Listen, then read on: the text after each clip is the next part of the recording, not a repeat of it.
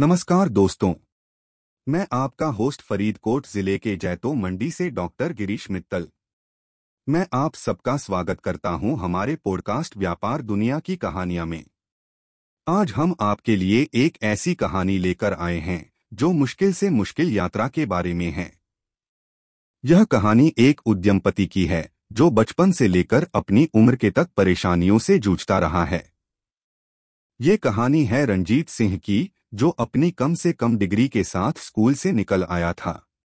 उसके पिता एक नौकर होते थे और उन्होंने अपने बेटे को अधिकतम शिक्षा देने का सपना देखा था।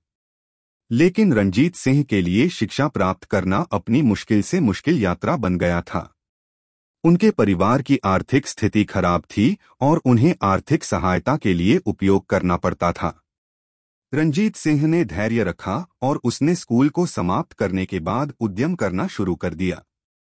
वह अपनी आर्थिक स्थिति सुधारने के लिए, उन लोगों की सहायता लेने के लिए धीरे धीरे विभिन्न उद्यम करने लगा।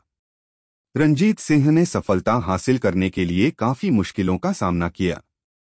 उन्हें उनके सपनों के लिए काम करना पड़ा और उन्होंने अपनी जीवन में दिए गए हर चुनौती का सामना किया। लेकिन उसने मुश्किल से मुश्किल यात्रा से नहीं हार मानी और अनंत उद्यमों के माध्यम से अभिवृद्धि हासिल की। आज रंजीत सिंह एक सफल उद्यमी हैं और उन्हें देश के तमाम प्रतिष्ठित संस्थानों से सम्मानित किया गया है। उनके संघर्षों की कहानी आज युवाओं के बीच प्रेरणा के लिए एक स्रोत की तरह काम करती है। ध्यान देने वाली बात यह है कि मुश्किल से